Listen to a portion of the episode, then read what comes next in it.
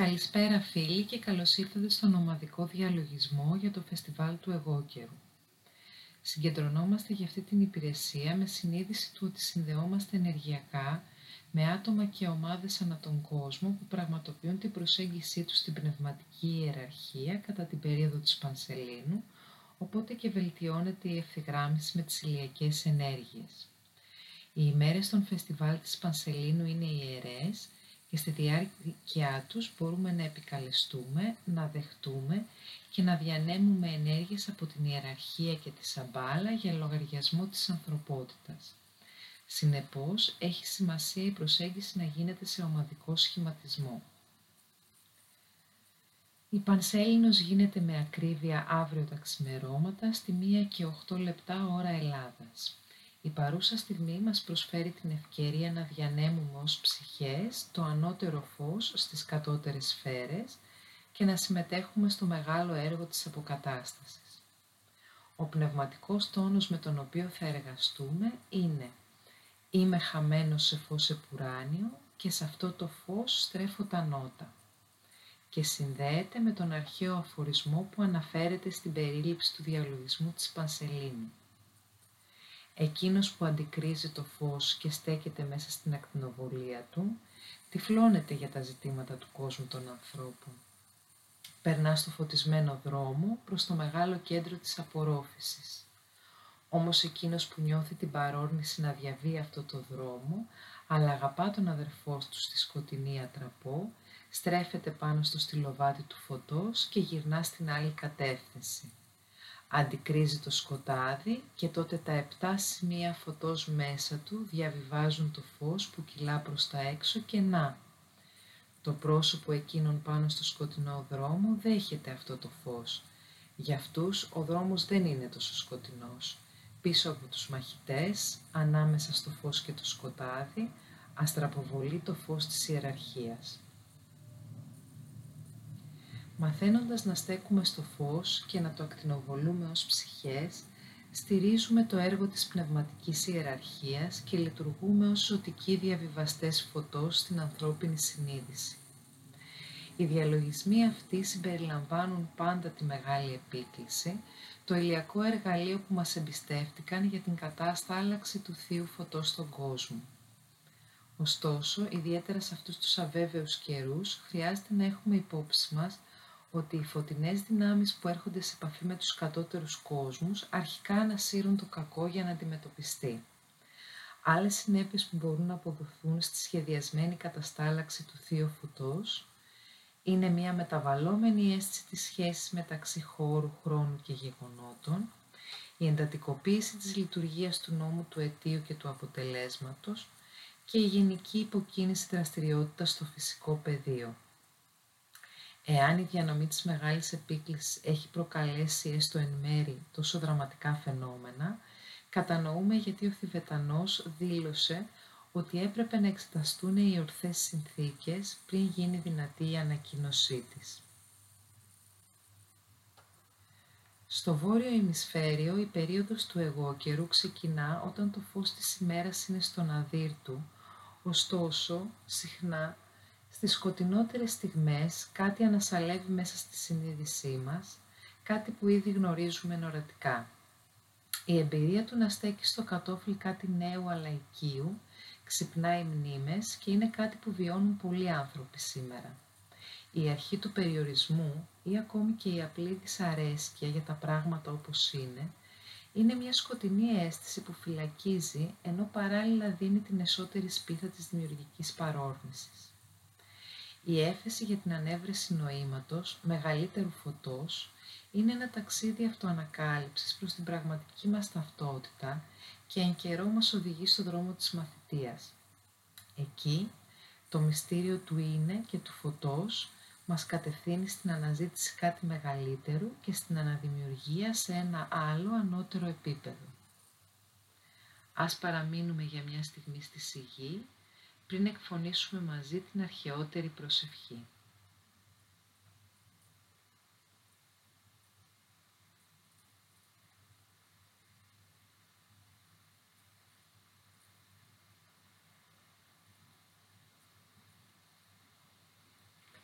Οδήγησέ μας, Κύριε, από το σκοτάδι στο φως, από το απατηλό στο πραγματικό, από το θάνατο στην αθανασία.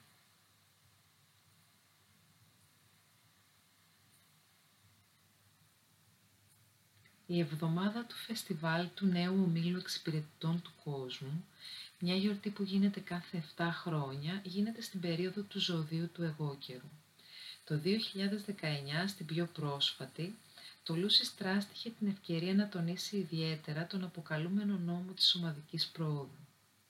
Αυτός ο πνευματικός νόμος αφορά τα μυστήρια της ομαδικής πραγμάτωσης, τις διευρύσεις της συνείδησης και τον ρόλο που παίζει κάθε μονάδα στη γενική πρόοδο της ομάδας.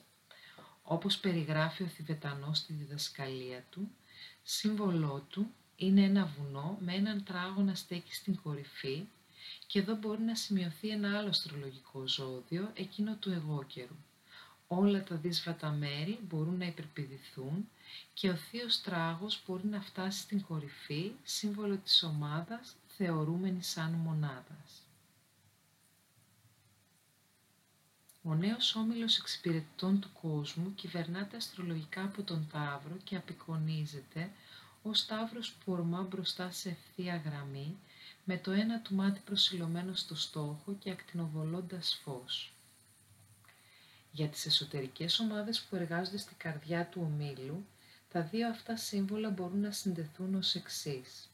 Ο εγώκερος, το κατσίκι, κρύβει σαν εσωτερική κάλυψη το συμβολισμό του μονόκερου στον οποίο τα κέρατα και ο απλός οφθαλμός συγχωνεύτηκαν και εικονίζονται με το μακρύ ευθύ κέρας του μονόκερου στο κέντρο του μετόπου.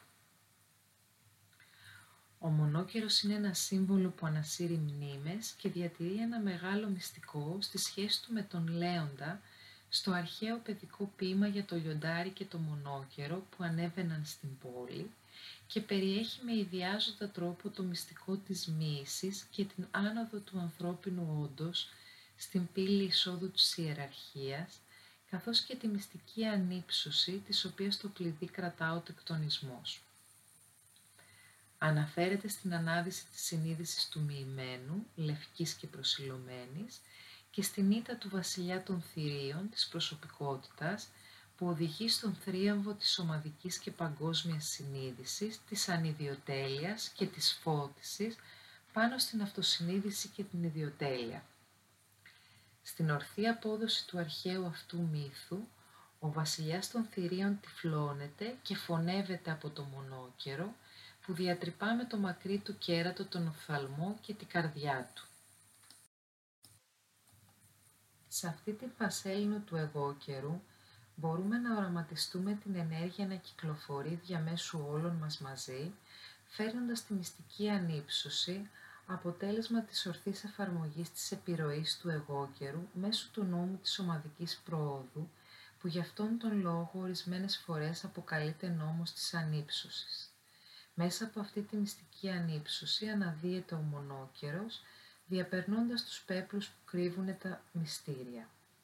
Το σύμβολο του μονόκερου και η χαρακτηριστική φράση λευκή και προσιλωμένη είναι επίσης χρήσιμα όταν κάποιος αναλογίζεται τη λευκή μαγεία σε σχέση με τα προβλήματα της ανθρωπότητας όπως υφίστανται σήμερα, ιδιαίτερα στον κλάδο της εκπαίδευσης. Αν και μπορεί να τεθεί το επιχείρημα ότι οι εκπαιδευτικές τεχνικές ήδη διδάσκουν την προσήλωση στους νέους, το κάνουν κυρίως μέσω του νου και χωρίς επαρκή έμφαση στην αγάπη σοφία της ψυχής. Εξαιτίας της έλλειψης αυτής προκύπτει το περιορισμένο, ανταγωνιστικό πνεύμα που προξενεί τόσες ψυχολογικές δυσχέρειες στους σημερινούς νέους. Η αγάπη σοφία είναι επιτακτική για την κατανόηση του δικτύου των σχέσεων που συνιστά κάθε τομέα δραστηριότητας επειδή αποτελεί την δημιουργική δύναμη ολόκληρου του σύμπαντος. Η αγάπη σοφία, εστιασμένη μέσω του νου, φωτίζει στον τομέα της γνώσης και φέρνει την αίσθηση του σκοπού και του ανήκειν, η οποία είναι απαραίτητη για την νοητική υγεία. Όπως πιστεύετε ότι είχε πει ο Γέιτς, εκπαίδευση δεν είναι το γέμισμένο σκουβά, αλλά το άναμα μιας φωτιάς. Αντικειμενικός στόχος της εκπαίδευσης είναι να ενεργοποιήσει το ηλιακό πυρ που υπάρχει μέσα σε κάθε παιδί, να το ανασύρει και να το εστιάσει ως σημείο φωτός μέσα σε έναν μεγαλύτερο φως. Έναν σπινθήρα συνείδησης που συνδέεται με κάθε άλλον στον παγκόσμιο νου. Κατά την πρόοδο της εξελικτικής διαδικασίας αξίζει να θυμάται κανείς πως ό,τι κάποτε εξέφραζε την αλήθεια και χρησίμευε ως απελευθερωτική δύναμη, σταδιακά αποκρισταλώνεται. Αυτό ισχύει για όλες τις μορφές εκπαίδευσης συμπεριλαμβανομένου και του εσωτερισμού. Γι' αυτό τον λόγο αξίζει να ληφθεί υπόψη η συμβουλή του φιλόσοφου και θεωρητικού της κοινωνίας Μισελ Φουκό που έγραψε Στη ζωή υπάρχουν στιγμές που αν κάποιος πρόκειται να συνεχίσει να σκέφτεται και να αντιλαμβάνεται εν γέννη, είναι απόλυτα απαραίτητο να διερωτηθεί αν είναι σε θέση να σκεφτεί διαφορετικά από ό,τι σκέφτεται και να αντιληφθεί κάτι διαφορετικό από ό,τι βλέπει. Μπαίνουμε με αυτό το πνεύμα στον καινούριο χρόνο, στον οποίο ο καθένας μας αντιμετωπίζει την πρόκληση της ανακάλυψης νέων προσεγγίσεων στη γνώση και την αντίληψη, ώστε να μην αυτοφυλακιστούμε ακούσια. Αντί να αποκρισταλωθούμε, ας αναζητήσουμε ουσιαστικά τον μονόκερο εντός. Όντες λευκοί και προσιλωμένοι, έχουμε την δυνατότητα να διαπεράσουμε τα πέπλα ως την σφαίρα των ιδεών προς εκείνο που χρειάζεται να λάβει μορφή ανταυτού. Η λευκή μαγεία είναι η τέχνη της ένδυσης και ζεογόνησης των ιδεών που συντονίζονται με τη φιλοσοφία της προαιώνιας σοφίας και με την προοδευτική σύγχρονη σκέψη. Αυτό το είδος της μαγείας έχει μία αφηρημένη χρησιμότητα, την δημιουργία μιας γέφυρας επικοινωνίας μεταξύ των ανώτερων και κατώτερων επιπέδων του νοητικού πεδίου και συνεπώς μεταξύ του ανθρώπινου και των υπερανθρώπινων βασιλείων. Η γεφύρωση αυτού του χάσματος στη συνείδηση μεταξύ της προσωπικότητας και της ψυχής προορίζεται να γίνει βασικός στόχος της εκπαίδευσης στο μέλλον. Ο Θηβετανός, στο βιβλίο του «Εκπαίδευση στη νέα εποχή», υπενθυμίζει στους αναγνώστες του ότι καθώς τα ομαδικά κύματα σκέψης εισχωρούν στην νοητική ατμόσφαιρα της ανθρωπότητας, οι άνθρωποι αρχίζουν να εντυπώνονται και η εγκαθίδρυση νέων τρόπων ζωής και ανάπτυξης προχωρά με αυξανόμενη ευκολία. Μια πιθανή μελλοντική εξέλιξη μπορεί να είναι ένας νέος τρόπος αντιμετώπισης των βασικών εκπαιδευτικών δεξιοτήτων που διδάσκονται στις σχολές παντού.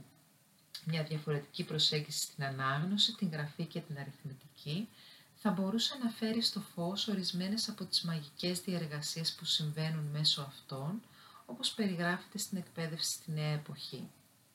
Το διάβασμα έχει σχέση με τον τίσιμο των ιδεών σε μορφή και σχετίζεται με το πρώτο βήμα της δημιουργικής διαδικασίας, όπου η θεότητα, κυριαρχούμενη και οθούμενη από μία ιδέα που ενσωμάτωνε το σκοπό και το σχέδιο του Θεού, μετέτρεψε την ιδέα αυτή στην επιθυμητή ουσία και την έντυσε με την απαιτούμενη εξωτερική εμφάνιση. Το γράψιμο συμβολίζει τη μέθοδο με την οποία επιτελείται η διαδικασία, αλλά είναι φυσικά πολύ πιο προσωπική στα όσα συνεπάγεται. Το διάβασμα ασχολείται ουσιαστικά με την αντίληψη μιας ντυμένης ιδέας κάποιου είδους, ενώ το γράψιμο αφορά αρκετά περίεργα τη συνειδητή αυτοσυσχέτιση του ατόμου με τις ιδέες και η απομέρους του χρήση των λέξεων στο γράψιμο αποτελεί μέτρο της κατανόησής του των καθολικών αυτών ιδεών. Η αριθμητική και η ικανότητα στην πρόθεση, την αφαίρεση και τον πολλαπλασιασμό σχετίζεται επίσης με τη δημιουργική διαδικασία και αφορά τη δημιουργία εκείνων των μορφών στο φυσικό πεδίο που θα παραγάγουν ικανοποιητικά την ιδέα και θα την φέρουν σε εκδήλωση. Ενώ η αριθμητική αφορά την ποσότητα, άλλα μαθηματικά θέματα αφορούν τη δομή, τη γεωμετρία και την αλλαγή. Αυτοί οι τέσσερις κλάδοι περιγράφουν την παραγωγή και τη μεταμόρφωση όλων των μορφών σε χώρο και χρόνο, καθώς υπόκεινται στην εξελικτική διαδικασία. Σχετικά με αυτό διαβάζουμε. Από μια άλλη σκοπιά, ο άνθρωπος διαβάζει το πεπρωμένο του στους ουρανούς και καταγράφει αυτό το πεπρωμένο στη ζωή του πάνω στη γη. Ανάγει συνειδητά ή ασυνείδητα την ιδέα της ψυχής του σε πρέπουσα και κατάλληλη μορφή, ώστε κάθε ζωή να προσθέτει, να αφαιρεί και να πολλαπλασιάζει, όσο το άθροισμα των εμπειριών της ψυχής να συμπληρωθεί. Έτσι, συμβολικά, οι τρεις βασικές ιδέες έχουν διατηρηθεί στη στοιχειώδη εκπαίδευση, παρότι η αληθινή έννοιά τους απομακρύνθηκε από την πραγματικότητα και η ορθή σημασία τους χάθηκε εντελώς. Ό,τι ωστόσο έχουμε που αναδύεται αργά και σίγουρα δια της παγκόσμιας εκπαίδευσης, δομείται πάνω σε αυτή τη μη αντιληπτή σκαλωσιά. Έτσι, καθεμία από τις παραδοσιακές δεξιότητες, ανάγνωση, γραφή και αριθμητική, μπορεί να θεωρηθεί από πλευράς πνευματικών μαθηματικών. Όταν διαβάζει μια σελίδα κειμένου, ο νους αυτόματα τη μετατρέπει στις ακολουθίες σχημάτων που βλέπει το μάτι σε μια πολυδιάστατη εικόνα στη συνείδηση η οποία διαθέτει όλα τα χαρακτηριστικά της ποσότητας, δομής, γεωμετρίας και τη δυνατότητα της αλλαγής. Αυτό που τώρα διαβάζουμε υπάρχει ως κατασκεύασμα στη συνείδηση το οποίο μπορούμε να γνωρίσουμε και να αισθανθούμε με το νου εκτός τόπου και χρόνου. Η γραφή αντιστρέφει αυτή τη διεργασία και παρέχει έναν τρόπο εισαγωγής του κατασκευάσματος στη συνείδηση, σε τόπο και σε χρόνο, μέσω μιας ακολουθίας δυσδιάστατων σχημάτων που είναι τα γράμματα. Η αριθμητική αφορά την πρόσθεση και αφαίρεση ποσοτήτων ενέργειας στην ύλη για την παραγωγή μιας ακολουθίας σχημάτων στη γραφή, τον λόγο ή την δράση. Με όρους πνευματικών μαθηματικών, εξέλιξη είναι η προοδευτική συγκέντρωση ενέργειας στο χωροχρόνο έως ότου τελειοποιηθεί εν τέλει η αναπαράσταση της αρχιετυπικής ιδέας πίσω από το ανθρώπινο όν, της μονάδας, στον κατώτερο κόσμο μέσω της ομορφιάς και της τάξης που δημιουργήθηκαν στην ύλη. Ο τελευταίος κανόνας της λευκής μαγείας αναφέρεται στις μαθηματικές διεργασίες της ποσότητας, της δομής, της γεωμετρίας και της αλλαγής από την οπτική της μετάλλαξης της ύλης. Τα πυρά της καθ' αυτής ύλης που προσεγγίζουν τη σκιά και όπως το εκφράζει συμβολικά το αρχαίο σχόλιο εγείρονται από το δεύτερο σκότος στην κλίση του πνεύματος του φωτός και συναντούν στον προκαθορισμένο τόπο τους αυτό που θα τα απορροφήσει και θα τα υψώσει στο πύρνο σημείο από που έχουν, από που έχουν έρθει τα πυρά του ζώντος φωτός και της ακτινοβόλου ζωής. Η διεργασία αυτή προοδεύει τώρα μέσω της παγκόσμιας εκπαιδευτικής διεργασίας και βαθύτερες αποκαλύψεις περιμένουν να τις ανακαλύψουμε. Βρισκόμαστε σε μια εποχή αναστοχασμού επάνω στο συνολικό νόημα και σκοπό της εκπαίδευσης. Αν και ο σκοπός της εκπαίδευσης αποτελεί γόνιμο θέμα για εξερεύνηση μέσω της παιδικής φαντασίας, χρειάζεται επίσης να συζητηθεί από τους γονείς και τους δασκάλους και για την ακρίβεια από την κοινωνία των πολιτών γενικότερα. Απουσία του, τα επίμονα προβλήματα της ανθρωπότητας φαίνεται απίθανο να επιληθούν, επειδή ο τρόπος εκπαίδευσης των παιδιών ασκεί ισχυρή επιρροή στον τρόπο που σχετίζονται με τον κόσμο ως ενήλικες. Η ανάγκη αυτή αντιμετωπίζεται επί του παρόντος από την UNESCO με την παγκόσμια πρωτοβουλία της στο μέλλον της εκπαίδευσης η εκμάθηση του γίγνεσθε. Η Παγκόσμια Καλή Θέληση παρακολούθησε τις διάφορες συναντήσεις στη Νέα Υόρκη και υπάρχουν ενημερωτικές σχετικές ανταποκρίσεις στο blog της Παγκόσμιας Καλής Θέλησης. Η εκμάθηση του γίγνεσθε είναι ένας ορισμός του τι θα μπορούσε να είναι η εκπαίδευση που αποτελεί έμπνευση. Τα συμβατικά λεξικά ορίζουν την εκπαίδευση κυρίως υπό το πρίσμα της απόκτησης γνώσεων, δεξιοτήτων, αξιών και πεπιθήσεων μέσω της συστηματικής διδασκαλίας. Ο δεύτερος ορισμός όμως του αγγλικού λεξικού της Οξφόρδης είναι πολύ πιο εμψυχωτικός επειδή απλά περιγράφει την εκπαίδευση ως μια διαφωτιστική εμπειρία. Αυτό έχει εφαρμογή στις πλέον εγκόσμιες εμπειρίες που είναι οικίες σε όλους και στις βαθύτερες εξίσου με την ιδανική εκπαίδευση να είναι μια αλληλουχία συνδετοποίησεων που δείχνουν τον δρόμο προς την εμπειρία της φώτισης του Βούδα.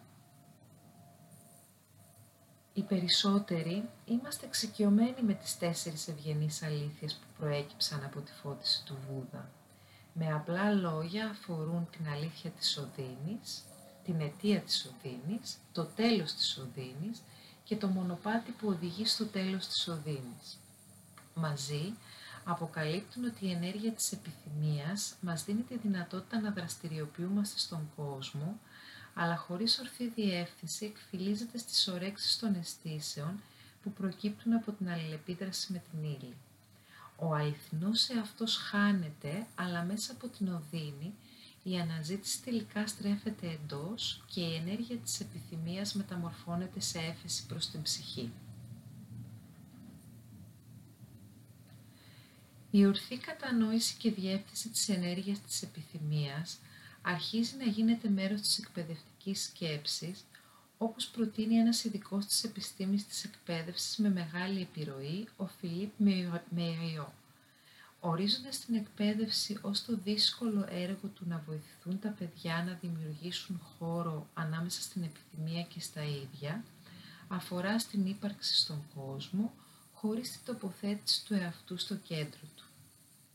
Ενώ ο εκπαιδευτικός Γκέρτ Πιέστα ορίζει με παρόμοιο τρόπο τη τέχνη της διδασκαλίας ως διακοπή της ταυτότητας, με σκοπό την εξέταση των επιθυμιών που έχουμε για τον έξω κόσμο, όπως και τις επιθυμίες που έχουμε για τον εαυτό μας.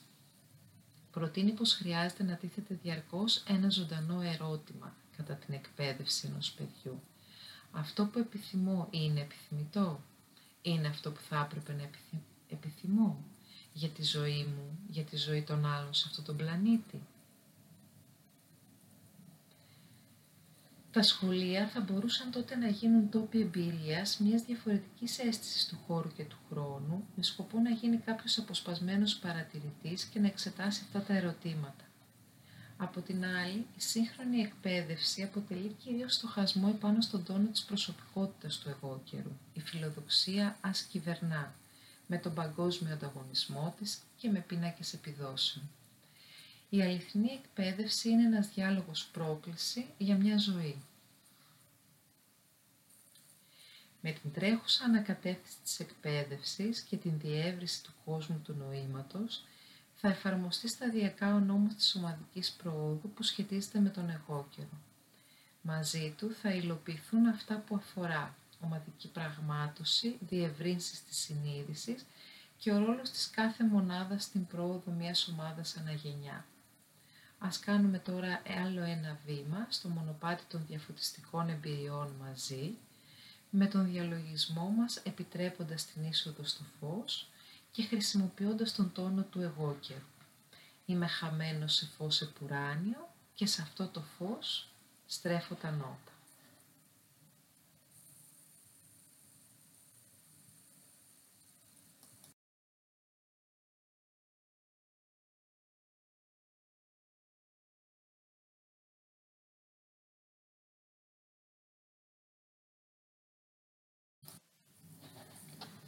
Επιτρέποντας την είσοδο στο φως, διαλογισμός στην πανσέλινο του εγώ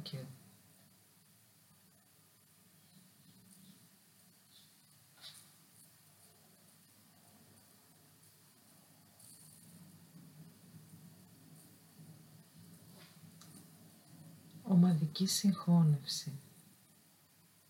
Βεβαιώνουμε το γεγονός της ομαδικής και συγχώνευσης και ολοκλήρωσης μέσα στο κέντρο καρδιάς του νέου ομίλου εξυπηρετητών του κόσμου που μεσολαβεί μεταξύ της ιεραρχίας και της ανθρωπότητας.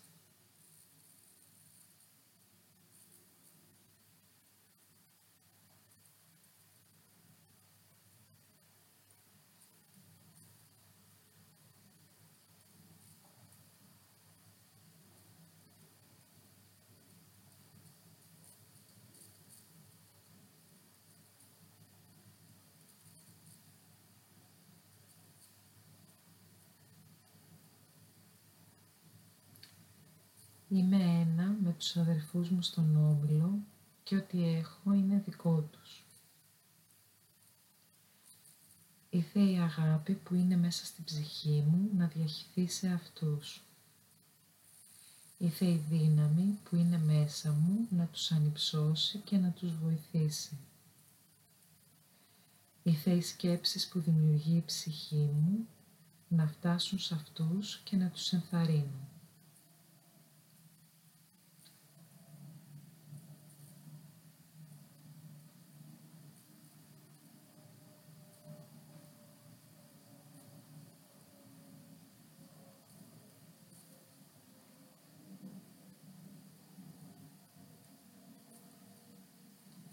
Προβάλλουμε μία γραμμή φωτεινής ενέργειας προς την πνευματική ιεραρχία του πλανήτη, την πλανητική καρδιά, το μεγάλο άστραμ του Σανάτ Κουμάρα.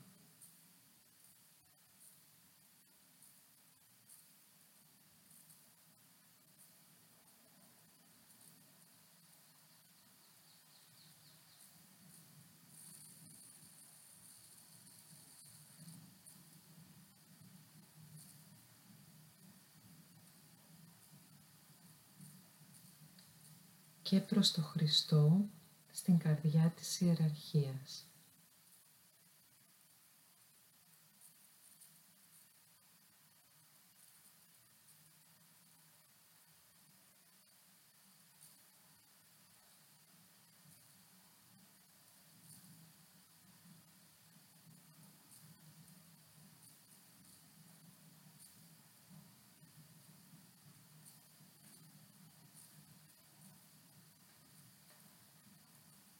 Εκτείνουμε τη γραμμή φωτός προς τη σαμπάλα, το κέντρο που η θέληση του Θεού είναι γνωστή.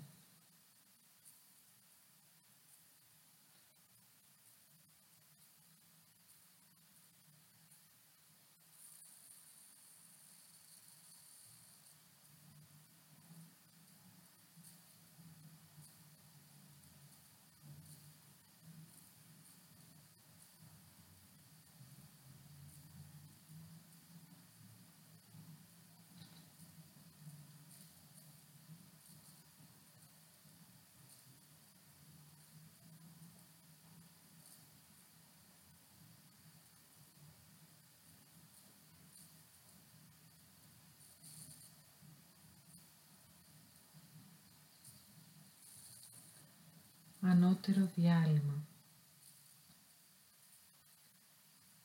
Κρατάμε τον ενατενίζοντα νου ανοιχτό στις εξωπλανητικές ενέργειες που εισραίουν στη σαμπάλα και ακτινοβολούνται μέσω της ιεραρχίας.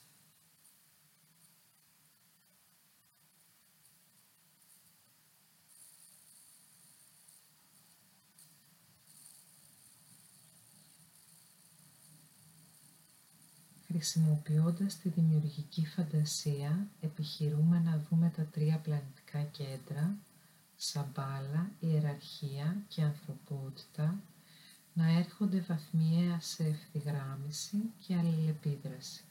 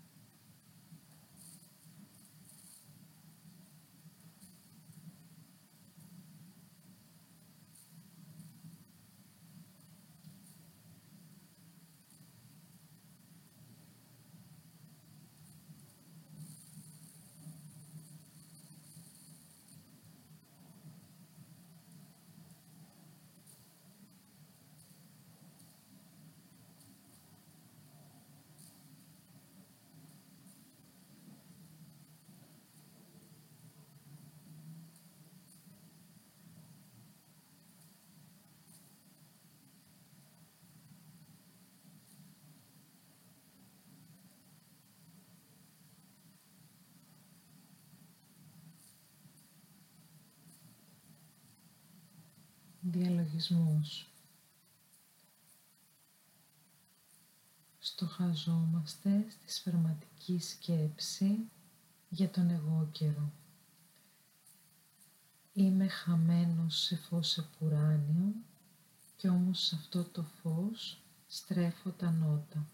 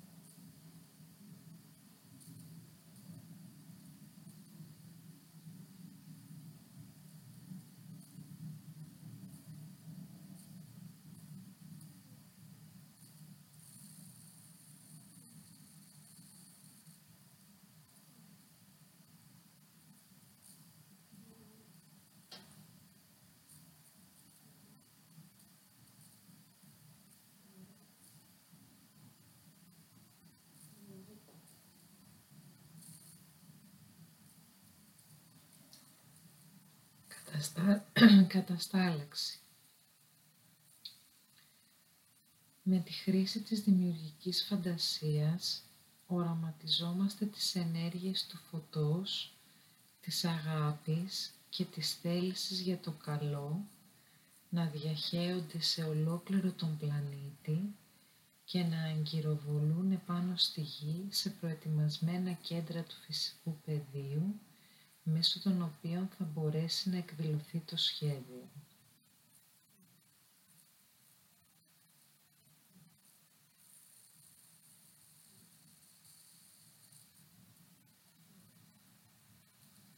Χρησιμοποιούμε την εξαπλή πρόοδο της Θείας Αγάπης σαν την αλληλουχία καταστάλαξης της ενέργειας.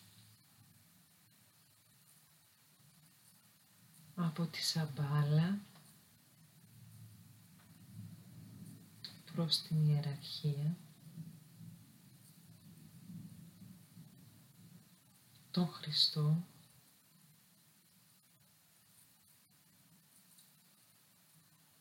στο νέο όμιλο εξυπηρετητών του κόσμου,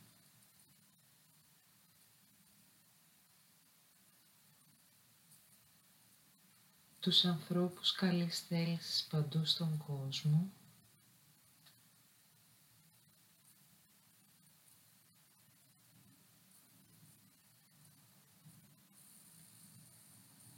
και σε προετοιμασμένα κέντρα για διανομή στο φυσικό πεδίο.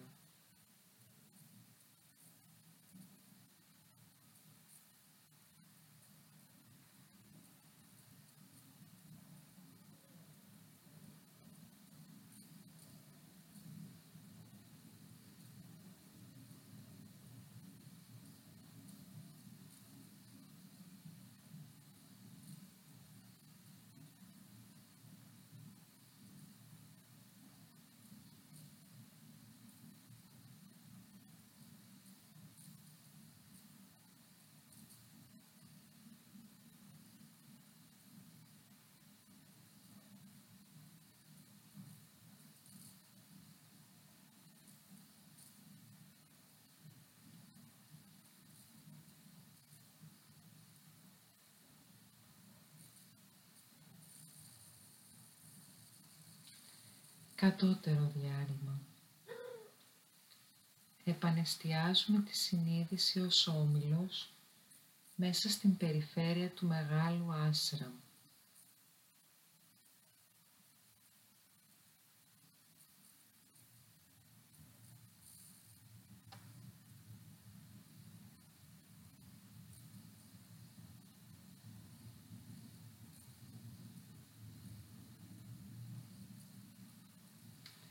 Εκφωνούμε από κοινού τη βεβαίωση. Στο κέντρο όλης της αγάπης στέκω. Από αυτό το κέντρο, εγώ η ψυχή, θα κινηθώ προς τα έξω. Από αυτό το κέντρο, εγώ, αυτός που υπηρετεί, θα εργαστώ. Ήθε η αγάπη του Θείου Εαυτού να διαχυθεί μέσα στην καρδιά μου, μέσω του ομίλου μου και σε ολόκληρο τον κόσμο.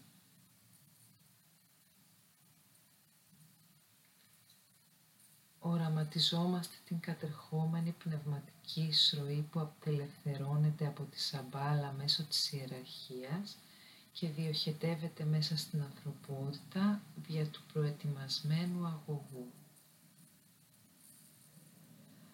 Αναλογιζόμαστε πως αυτές οι εισερχόμενες ενέργειες εγκαθιδρύουν την ατραπό του φωτός για τον ερχόμενο παγκόσμιο διδάσκαλο, τον Χριστό.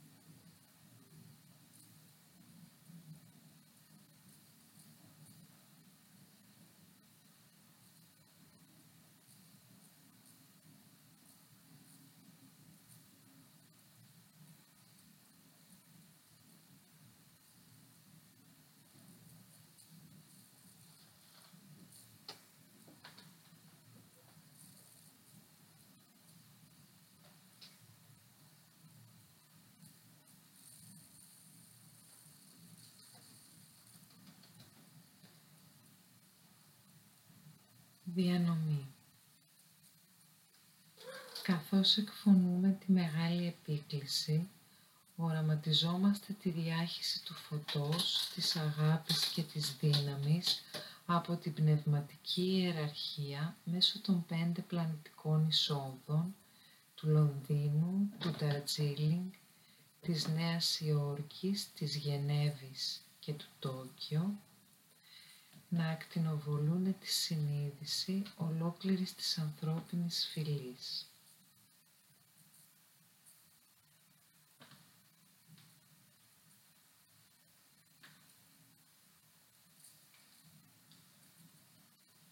Από την αιστεία του φωτός, μέσα από τη διάνοια του Θεού, ας διαχυθεί φως μέσα στις διάνοιες των ανθρώπων. Το φως ας κατέλθει στη γη.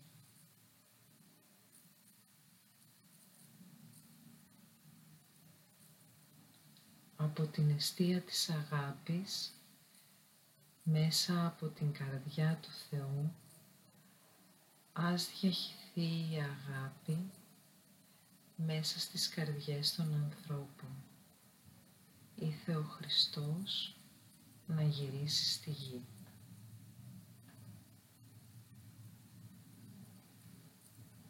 Από το κέντρο όπου η θέληση του Θεού είναι γνωστή, ο σκοπός ας καθοδηγεί τις μικρές θελήσεις των ανθρώπων.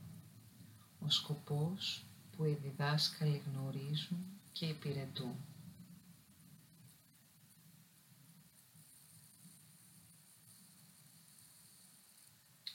Από το κέντρο που ονομάζουμε φυλή των ανθρώπων, το σχέδιο της αγάπης και του φωτός ας πραγματοποιηθεί και ήθε να σφραγίσει την πύλη του κακού.